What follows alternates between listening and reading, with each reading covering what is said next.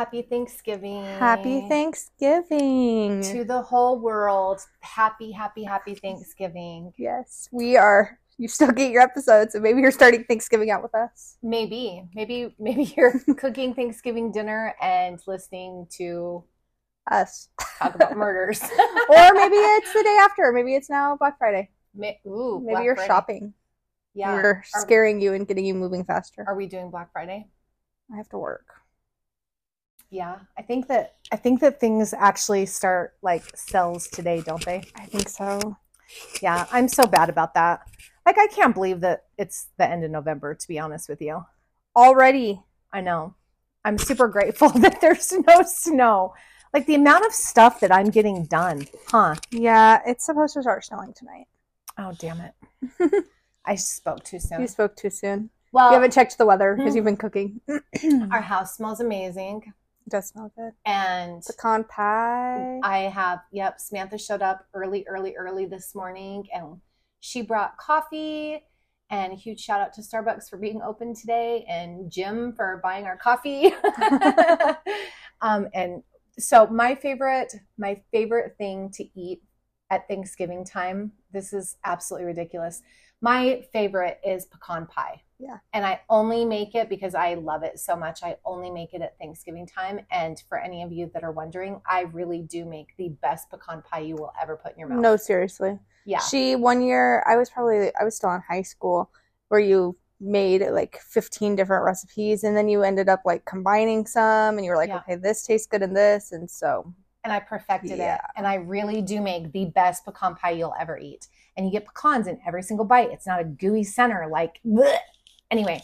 Um, but so I love pecan pie and is but I love it so much that this is the only time of year that I will eat it because I will she'll eat a whole pie. I yeah, yeah, absolutely. Um, but my favorite is not to have pecan pie after Thanksgiving. When do we have pecan pie? In the morning with a cup of coffee. in the morning, warmed up with a cup of coffee. Yep. And Mm-hmm. we do it the day before, the day of, and the day after. Yep. And now it's kind of turned into like a family Thanksgiving tradition, right? And we all do it. All of us. We all know we're having pecan pie. Pecan pie, coffee, or some hot cocoa. right. Yep. That's what we're that's what we're doing for Thanksgiving. And and but anyway, Why save dessert for the very end? You're always so miserable and full. right. Right. And pecan pie is like literally I think it's the best. Literally. but we don't eat it after Thanksgiving. That's when we have cherry pie and apple pie and pumpkin pie and Yeah. you know all the all the pies. But Yeah. yeah. And then this year, um, so this is another tradition that that my family has is that um, for as long as you can remember, probably um, Thanksgiving is about being thankful, right? And it's about um, and I know it's got a super dark history, but we're not going to talk about that. We're not going to be political. But it's about being really grateful for everything that you have. And we are very, very blessed. And so, as long as my kids have been kids, we always buy Thanksgiving dinner for other families. Yeah. And this year was no exception. Um, I did it with, or we did it with um, a good friend of mine. And um, we fed six families Thanksgiving dinner Yeah. this year. And today we're going to um, take a meal to another person that doesn't have means to cook for herself and her child. Um, but it's very cool. Yeah. It's very cool. The greatest Thanksgiving memory that I have ever growing up was one Thanksgiving. We didn't make Thanksgiving dinner, but we volunteered at a homeless shelter and we cooked for the homeless. And it was all day that we did it. And that was like, that is my favorite Thanksgiving memory Yeah. because we are, we are so blessed. 100%. We are so lucky and we are so blessed. And if you don't share that with people, and you know, I don't know, in my opinion. Yeah. In my opinion. But anyway, so give me Samantha, because it's Thanksgiving and you have to do this for your mama, okay? Tell me five things that you're thankful for. Five. That's so many. I know, but you have so much to be grateful for. So many. You just put me on the spot. I know, I'm sorry. Christmas, Obviously. obviously. I knew you were going to say that. She did put her Christmas lights up a couple days ago, and Samantha, it looks absolutely beautiful. Thank you. She did blue and white lights, and it your house looks beautiful. Thank you. I still have a little bit more to do, but we're getting Yeah. there. We're getting there. Yeah, we're doing we're hanging Christmas lights today. at your house. Yes. Yes. Um, honestly, like this podcast, like the community that we've grown, Mhm. I'm very thankful for that this year. It's kind of wild. Like we started in March and we're almost here to December, and how, I mean, the amazing people that we've met, Absolutely. and I mean, really, we say that all the time, but like this community that we've we've created around us, it's just Right. Amazing people we would never have met ever. Yeah. Yeah. But um, uh, my family, Your family. my husband, Yeah, he's pretty great too. he's all right. I make lots of jokes about him, but he's a he's a very good man. Yeah, I could not have hand selected somebody better for you. I absolutely. I make lots of jokes about him, but He's all right. he's all right. We'll keep him around. Yeah. Yeah. That was four. My- One more. Health, Health. That's a good one. especially with all your stuff this year. Right. yeah, that's true. That's very true. You give me five things. Five things that I'm grateful for. Yeah. Number one is my family, my children. I and my sister, my family. Mm-hmm. I am so grateful um, for the strength. Oh man, you're gonna make me cry. Oh, Um, for the strength that you guys give me, and just my family, my kids. yeah. There's nothing in the world more important to me. Nothing more important to me than you guys. Um, then um, my job, the career field that I picked, and both the um, the hard times that are associated with that and the good times. Um, and then I think um, probably I'm super grateful for the strength that I have to do the things that I'm commissioned to do Yeah. you know, being a single mom of five kids and having all of the things that we have, like the strength to do the things that I have. And then I am thankful for um, friendship, for my home, um, that I've been able to help you guys get your homes. Yeah. Uh, We have so much to be grateful for. Yeah. Go on and on. Yeah, I could. I could for a long time. My dog is looking at me like, are you going to say me? Because I'm a big deal. Oh, baby bear. But anyway, I hope that everybody is happy and content today. And, you know, even if, even if you're, you know, by yourself and don't have family or don't have places to go, I hope that you find something to be grateful for because you have much to be grateful for. There have been tons and tons and tons of years that I was alone for Thanksgiving. you know every other year my kids go with their dad. And when you were down in texas there were a lot of thanksgivings that i was alone and those suck. Yeah. those really really suck. Um, but even in those times though we do have much to be grateful for. Yeah, for sure. much. Okay enough preaching. So i'm bringing the episode today Ooh. it's not going to be a happy thanksgiving case Uh oh. Uh oh. but at any rate that's i mean that's what we do so i'm tracy I'm Samantha. this is the suspended sentence we can be found at I, I didn't know she was going to skip it over there for a minute there. oh and thank you for the coffee Yeah. very much thank you for that oh did i already say that Yeah. Jim, thanks. You're the well best. and you got it so i mean thank you to jim and samantha Uh, you can find us on Instagram, TikTok, Facebook, and Patreon, the Suspended Sentence Podcast. We have been, I don't know if you've noticed over the last few weeks, posting a lot more content on like TikTok and stuff. So if you aren't Yep. following us over there yet, follow us over there. Um, and then you get like our case information on TikTok or on face. Oh my gosh, Facebook and Instagram. So if you're not if you're not following those pages yet, check them out. yep Um, our email address is the suspended sentence podcast at gmail.com. You can buy Tracy's book anywhere that books are sold.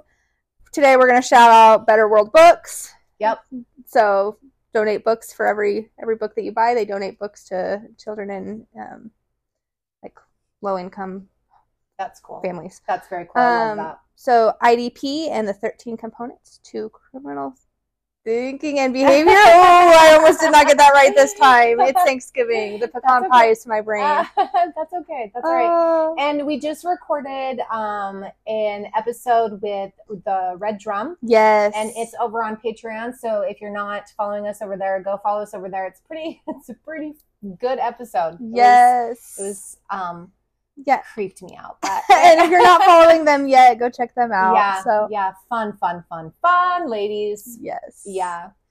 Okay, Miss Samantha. Today we are going to be talking about Donald Harvey. Do you know that name? No. Okay. Um, I don't know why all of a sudden, like I'm about the medical field, and Oh, well, you're bringing another medical one. oh, I don't like it. it's these. really, really it.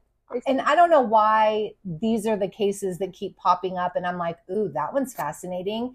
And then I read them, and I'm like, ah, what the hell? I think you got so riled up about like the medical system or the healthcare system there for a little while that you were like, now we're in a deep hole of medical. yeah. Now my computer is like, oh, give her more medical. Doctor Make it so she never goes to the doctor ever again. like she ever went before. well, Donald Harvey was born in Hamilton, Ohio on April 15th, 1952. He was the oldest of three children, and his parents were Ray and Goldie Harvey.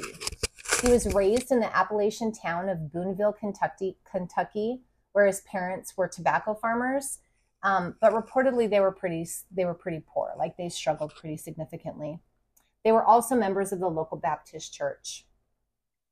It is reported that Harvey's father, Ray, dropped him on his head when he was six months old. And then again, at five years old, he fell off or from a truck, sustaining um, or sustaining a substantial head injury that required several stitches. Um, so you can relate to that, can't you? um, yeah. I was also gonna say if that's the case, I dropped Zach on his head all the I time. I used to drop him all the time. Not on purpose. Maybe on Uh, no, just kidding. no, just no. kidding. From the, and you and you fell from a truck. I did. I did. Yeah, that it- did happen. the door opened when they were driving like 45 miles an hour and she was holding Zach. I, it's always Zach. Maybe. Zach's bad luck. Yeah, but she, anyway, um, from the ages of five to eight, he was also sexually molested by both an uncle and a neighbor. Ooh, okay. But he never told anybody about it except his sister, but not until after, like, Long after. it. Right, which is super common. I mean, most people that, that go through that don't talk about it. Right.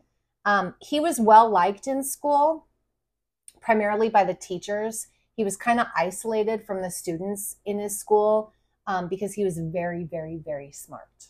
Okay. He was very smart, um, but he related more to adults than he did to kids. Um, he did drop out of school in the ninth grade because of that social isolation and just not just not fitting in there, just not vibing in that scene. Um, but he earned his GED in 1968 at the age of 16 years old. Oh, wow. So he was very he was very bright. Yeah. He enlisted in the United States Air Force, but he was discharged in 9 months after he enrolled because he attempted suicide twice. Oh. And apparently the Air Force is like, "No, that's not, no, no, no, we're not doing that." Mm, Nope. He began working in hospitals at the age of 18. His first medical job was an orderly at the Marymount Hospital in London, Kentucky. This is the hospital where his grandfather stayed while his grandfather was terminally ill and dying. He would come and see his grandfather like every day. He was unemployed and he would just come and see his grandfather and hang out there. And, um, but because he was there so frequently, he made a lot of friends Uh-huh. and they actually offered him a job. Oh, wow. They were like, whoa, you take care of people, you present yourself really well, you're kind, you're super attentive. Why don't you come work for us? Yeah, So you have these did. qualities that we would want here. Right, so- and a caregiver. Right. But underneath that smile and that outwardly appearance of kindness, he suffered from significant depression. He had attempted suicide multiple times. It had cost him, you know, being in the Air Force. Um, and he met a man by the name of Vernon Midden, who introduced him to the occult. Oh, okay. Okay, so do you know what the occult is? Mm. When I think of the occult, I think of like cults. Like, what do you think of? I think of all of the movies with the people wearing really black long gowns, sacrificing things in the woods. Yeah. I mean that's what that's what I think of when I hear that word. The occult in the broadest sense, though, is a category of supernatural beliefs and practices which generally fall outside the scope of organized religion and science. So this is like the phenomena of like magic, spells, stuff like that. So you kind of fall in. I kind of fall into the occult. but on May 30th, 1970, two weeks after he started the job at the hospital, an 88 year old patient, Logan Evans, at London, Kentucky's Mayorworth Hospital, May- Marymount, I'm sorry, hospital, was smothered by Harvey with a pillow and a sheet of blue plastic. Ugh. He listened to his heart rate stop with a, with a steth- stethoscope, sorry, until he was dead. And then he disposed of the plastic, cleaned him up, changed his clothes into an into a clean hospital gown, and just went about his business. Hmm.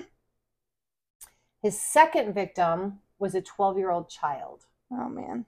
Harvey was insistent though, like after he got caught, that he perp- that he like he killed purely out of a sense of empathy for those who were who were suffering and terminally ill, like he was doing something Like an angel of death. which is what he was called. Mm-hmm. Yep, yep. In 1971, he would attempt suicide again by setting a bathroom in an empty apartment in his building on fire. He was arrested and he paid a $50 fine. Then he would try to kill himself later again that year with NyQuil and would again be arrested for suspicion of burglary in his own apartment building. He was drunk when the cops found him and they took him into custody. And when they had him, because he's intoxicated, he was bragging about how um, he had killed 15 people at the hospital that he worked, but the cops didn't believe him. Oh. They were like, all right, have another drink, bro. Don't didn't believe him. love when things are not investigated? right. Seriously. Don't you just love that? Right. Um, but also he admitted that um, even though you know he said that he was like this angel of death that was that was helping people that were terminally ill and he was really just saving them and he felt really sorry for them or whatever he also admitted though that some of the some of his victims he killed because they they, they angered him Oh. he didn't say what they did to make him angry but that they just you know they angered him Made him mad that day, so right time to go. Right. His victims ranged from middle age to elderly kids. Like it did it didn't matter. They were usually like super broad in range, Hmm. including men, women of various races, ethnicities, backgrounds. Like he didn't care. he did not have an MO. Yeah. The only thing that they had in common is that they were in his wing. They were cardiac patients and and he was he cared for them. Wow. After keeping his crimes hidden for 17 years, which he didn't. He told, he said He was did telling people he was doing it, Right. just nobody looked into it. Nobody believed him. He slipped in 1987 in March um, with a patient by the name of John Powell. He had been in a motorcycle accident and was on life support, and he died abruptly. They hired a forensic pathologist to come in because Mhm. his family, you know, his family actually, I- I guess, did something different than anybody else did because I don't know how the hell this happened, but Yeah. so they get a forensic pathologist to come in, and as soon as he went in there, he detected the smell of bitter almonds on the victim's breath. Okay, so what did we learn? Ah, no. Uh, what's it called? Science. Cyanide. That's right. Oh, girl. So cyanide poisoning smells like bitter almonds. Almonds. on your breath. We learned that in a past episode. we did. The pathologist sent samples to three other labs though to confirm it, and it- yeah, it was. That's how he died. So investigators first considered Powell's food sources, then they questioned his wife. But hospital employees at this time were all volunteering to take a polygraph test, and Donald had volunteered to take it, but then he stalled for several days. And the cops were like, what the hell? And then they start following, right? They're like, why is he not? Everybody else is taking a lie detector test. Everybody else is cooperating. Why is this dude not? They come to find out that he had bought a book at a local bookstore that was called How to Beat a Lie Detector. Oh, Right. So they schedule it again for like the third or fourth time they schedule it with him, and he calls in sick on that day. Mm. So now he becomes a massive person of interest. Now yeah, they're like, a little okay, too many. too yeah, why are you avoiding us? Those that those that hide nothing, those who have nothing to hide hide nothing, right? But then investigators learn that he had been forced to resign from the Cincinnati VA hospital after he was caught stealing body parts for occult rituals. Oh, cute. Okay. He just got was like, oh, I just need like a couple fingers. It's fine. he just got fired for doing that. Like that's it? I. It's not mutilating a dead body, but I Yeah. mean, what do I know?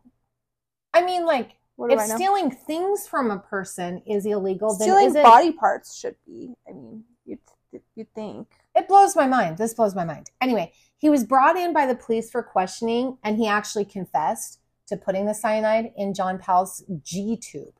He Ugh. explained, yeah, he explained that it was because he felt sorry for him and his family, but he denied ever having done that to anybody else ever again. Like, I just did it this one time because I felt so sorry for him. Bullshit. Pat Minarsi, Minar, say his last name. Minarsi? Mm, I don't know. Yeah. He was an anchor at Cincinnati station WCPO TV was following this story and he found it very very unlikely that somebody who had spent almost two decades caring for patients suddenly just kills one person and had never done it before Right. and and how calm Donald was and how like all of this. Anyway, so during um, Pat's report on the night of Harvey's arrest, he asked on air if there had been any other deaths, like asking the public, like, does anybody know anything? Does any like this cannot be the only thing, right?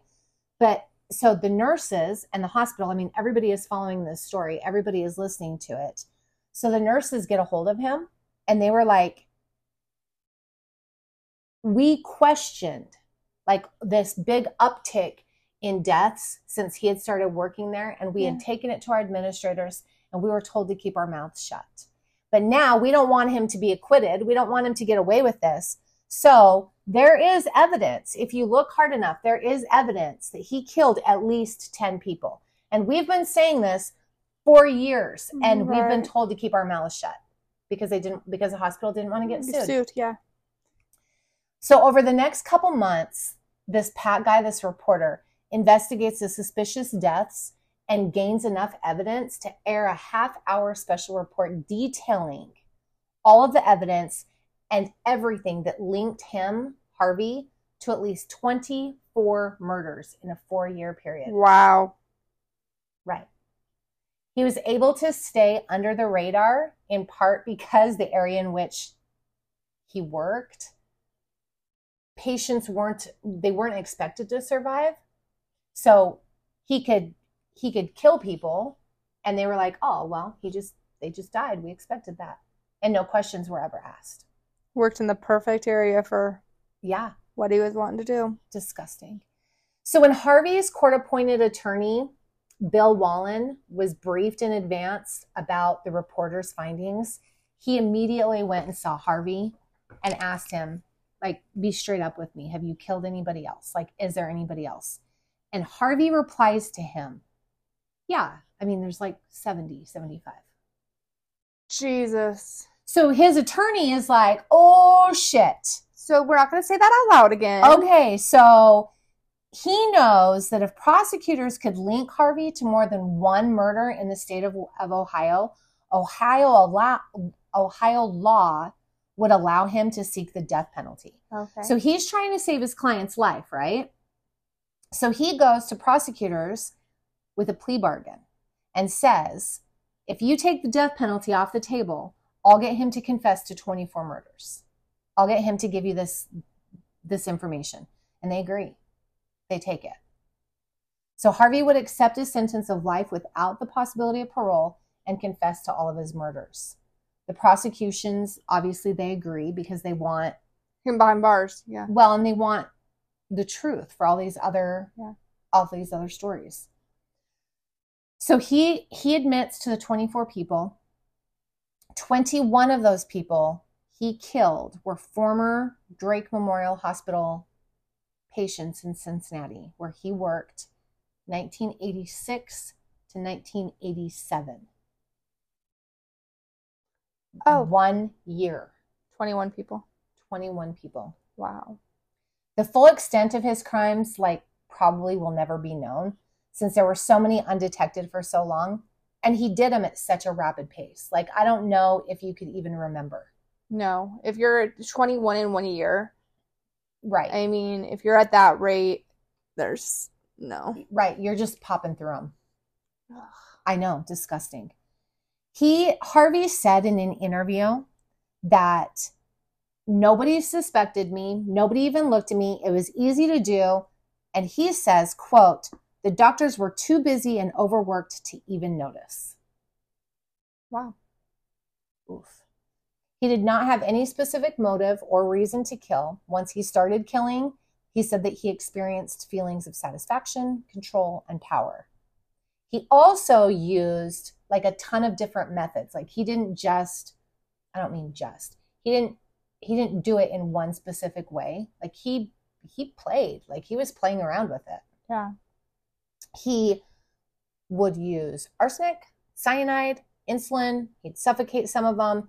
He'd use all kinds of different poisons, morphine. He'd turn off their ventilation ventilators. Oh. He'd administer um, fluid tainted with hepatitis B or HIV. He'd insert a coat hanger into the catheters, causing abdominal punctures. Cyanide in our, your face. These aren't like these aren't like oh go quietly into that No, good no. night. It's not like pumping a like a drug that really fast just puts you to sleep No. and kills you. No, puncturing your insides with a coat hanger is not like a quick, easy, painless way of going. No, and when he would do when he would give them poison, like when he would do arsenic or whatever, he would um not arsenic, um cyanide, he would put it like in their orange juice before they drink it, in their food. Like Mm, your orderly bringing you a hospital meal, yeah, not knowing that when his back was turned, he was pumping it full of things that are gonna kill you. right. Ugh. This terrifies me. Yeah, your your new fears unlocked. This is insane. So, the majority of his crimes took place at Marymount Hospital, the Cincinnati VA Hospital, and Cincinnati's Drake Memorial Hospital. Harvey said that most of the doctors were so overworked, quote, so busy that a patient could die and the family doctor would not come in and pronounce the person dead. They'd have a resident do that, and they'd just pronounce him dead and send him straight to the funeral home. He said that he was a mercy killer, putting patients out of their misery, but he also said that the first patient that he killed had just made him angry. Oh. But he doesn't say why. Doesn't say like what caused that. No. He saw himself as, quote, the angel of death, who, I mean, these mercy killings for the terminally ill. He did not limit his victims, though, to people that were sick. Okay, so this blows that theory out of the Uh. water, too. Okay, so he was gay and had several relationships with men, but with one, he suspected his boyfriend, his lover, and roommate, like they lived together, Carl Hoeweler, Hoeweler, of cheating on him. Mm. So he poisoned him. oh, He didn't just poison him. Well, he poisoned him so that he would be too ill to leave him.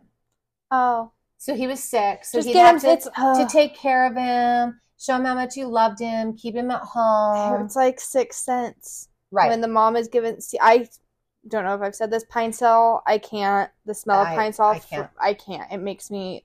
It's so gross. Because of that movie where the mom is giving him just enough pine sol to keep him To like keep him sick. so that she's getting sympathy, and he can't like leave, and then Right. finally, Finally, gives him a they little- kills him. gives him a little too much pine sol. He also poisoned two of his neighbors, sickening one, Diane Alexander, by putting hepatitis serum in her drink and killing the other one. Oh, He put arsenic in her pie. oh, did they not mow their lawn? Did that piss him off? I I have no idea. He also killed his boyfriend's father. Oh. Okay. So he didn't. He didn't. This wasn't because like people were like miserable all- and dying. No, no, no. He was all over the place. On August 18th, 1987, 35 year old nurse's aide Donald Harvey pled guilty to 24 counts of murder, four counts of attempted murder, and one count of felonious assault. Four days later, he pled guilty to 25 murders, was, was sentenced to four consecutive 20 year to life sentences, and fined $270,000. On September 7th, 1987, in Kentucky, he confessed to committing 12 additional murders while employed at Mary, Marymount Hospital. In November, he pled guilty and was sentenced to eight life terms plus 20 years. Wow. He pled guilty a few months later for three other deaths outside of the hospital, which he received three life sentences for and 25 plus 25 or 7 to 25 years. In total, he was convicted convicted of 37 murders, but he committed more than 70. Wow. Harvey said in court that for the most part, his killings were out of mercy, which is bullshit. We've already justified that. It's Right. for oh, absolutely any reason. No, he just wants to kill people and he saw an opportunity. Absolutely, 100%. But this is a quote from him. This is him speaking. I felt what I was doing was right. I was putting people out of their misery. I hope if I'm ever sick and full of tubes or on a respiratory, someone will come and end it for me. Okay, well, that's all sweet and nice and stuff, but you know, you're not But that's not your judgment call. right. It's not, you're not family, you're not friends, you're not I'm not saying if you're you should go kill like grandma on the ventilator, but No, but he didn't. I mean, that wasn't his no, it's just how you said you're not family. I was like, don't kill grandma on the ventilator. like, don't pull the. Unless she wants to, I wouldn't want to live like that either. You know, but that's why we have medical wills and and do DNRs, and I mean Mhm. that's why those things are are put there. It's not his choice. Right. He said that the killings gave him though a sense of satisfaction and almost happiness. Oh, cute. Okay. The murders gave Harvey some sense of power and control in a life that he had much difficulty navigating. In court, he laughed when prosecutors showed him the names of the victims on a board for the jury. That's not a compassion killing. No, that's you're evil. You're evil. He was admitted into the Ohio State prison system on October 26, 1987. On March 28, 2017, authorities reported that Harvey had been found in his cell, severely beaten. He died on March, thir- March 30th, 2017. In total, he served less than 30 years in prison. Less than four months for each person who lost their life to him. Wow. Sick. Fuck. What a gross, like, what a gross story. I'm. Can we not do medical ones anymore for a little while? You know, I don't like. it's I like said, when I was don't- on the. It's like when I was on like the child killer like kick for a while there. Can we like? Can we take a break from like medical? I, you stuff. know, I, I actually, what I was doing, or what what is in my my search history right now, is actually people with the highest death count. oh, okay. because you know we're very very familiar with you know Jeffrey Dahmer and the the Green River Killer and and people like that but there are there are people out there who have killed significantly more people Yeah. and so it's fascinating to me it is it's fascinating to me the cases that get the media coverage and the cases that are studied to the point that they are Yeah. because this dude okay like just look at his past and tell me how he wasn't like a huge red flag walking around hundred percent. Hundred percent. Eh, you know the undiagnosed mental health in itself Yeah.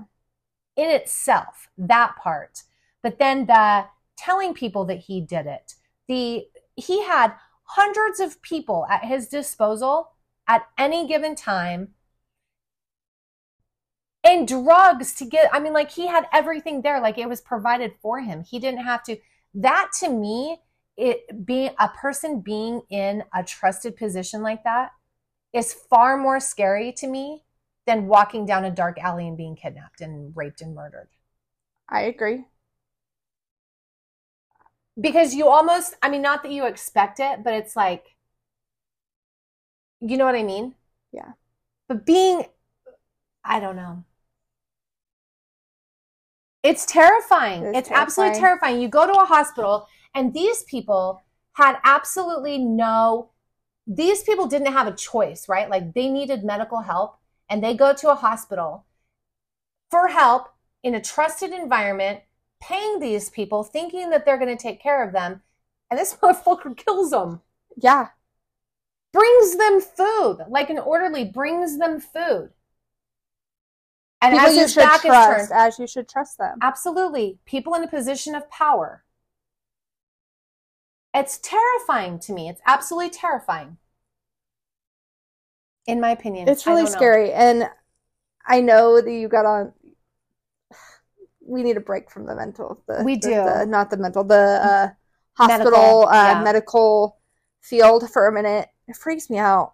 this is way more scary to me like i said Like I'm not already scared of like doctors and dentists and but i don't know like because Tuesday was a dentist. I know. I know. Well, and here's the thing though, right? Is like, do you even hear about these cases? No. You know, I mean, we hear about, like I said, the the Jeffrey Dahmers and the Marilyn Mansons and the, you know, people like that that get all this media coverage and we don't and we don't hear about cases like this. And then and then, okay, seriously, the the hospital administration saying to the nurses, You keep your mouth quiet. shut. We don't want a lawsuit. That's because, I mean, even though the hospital, I mean, the hospital, like, even if they didn't know, say, given benefit of the doubt, they had no idea this was happening, he works for the hospital. So, lawsuit, the hospital is still responsible. Yeah. It's just like that case with the mom that, oh, I'm going to forget their names now. The little girl that went in to the hospital in Florida, the children's Oh, hospital yeah. and the mom resulted Yeah. in committing suicide they they everyone was responsible the doctors Mm-hmm. the hospital everybody Right. so But even if they wanted to keep it private and not make a big deal about it, like internally they should have investigated it. he should have been fired Yeah. And even the VA place. He was taking body parts. right That's not a normal function of The very- anything. the very first time they suspected something he should have been put on like suspension and been forced to do like a mandatory like therapy mandatory like businesses do that yeah. and then if they found out again he should have been terminated Absolutely. And the cops. I mean, like, I get that people, I get that people falsely like admit to crimes that they haven't done or whatever, but Jesus Christ, come on. but it also Look into it. Do your due diligence Right. And he's intoxicated. He's clearly running his mouth. So be like, oh, really? Where were those 15 people that you killed? Right. I mean, make a phone call 50 people's lives could have been saved. right I mean, maybe, maybe not. I mean, they were terminally ill, but you know what I mean? Like, right I don't know. It's awful. that's an awful story It's awful. So Well, thank you for that. Sorry about it. Can we can we take a break from medical for like For a minute. for like a few weeks maybe? Sure. Okay. Whatever. She's gonna like next week bring me a medical case again. Be like, okay, just one more. Okay, just one more. Haven't scared y'all enough yet. Seriously, none of us are ever gonna go to the doctor again. I. It's a big deal. Seriously. It's a big deal. Uh, well, thank you for this. Thank you guys for being here. You know, some of the people. I'm just gonna keep going. Oh, okay, okay, okay. I say this, and you've heard me say it a lot, like in my field, how I'll see people that work like at a youth group home or that work in mental health or that work in whatever. And I'm like, what the fuck? How did they get that job? Yeah. Oh yeah, for sure. Completely unstable people who are counseling our youth or doing, and I'm like, what? Uh huh. What is How, happening? how did you this get doing this job? Did you have to do the same background check that I did? yeah. It blows my mind. Yeah. Anyway, it's scary. It's terrifying to me. It's really scary. I don't love that. So just because somebody has a license or just because somebody is employed somewhere does not mean that that person may or may not be qualified to do the work. So yeah, maybe researching a little. But if you're in an emergency situation and you you need gonna do? medical care, what are you going to do? Be like, mm, can I see your credentials before you take my appendix out that just erupted and I'm going to die in two hours? You know what I mean? Yeah. Should be a better vetting process. Ugh. Seriously. Okay. So happy Thanksgiving. Happy Thanksgiving, I we hope you guys had a wonderful day. I hope you guys are very full Yes, and with people you love absolutely. and Stay safe. stay safe guys.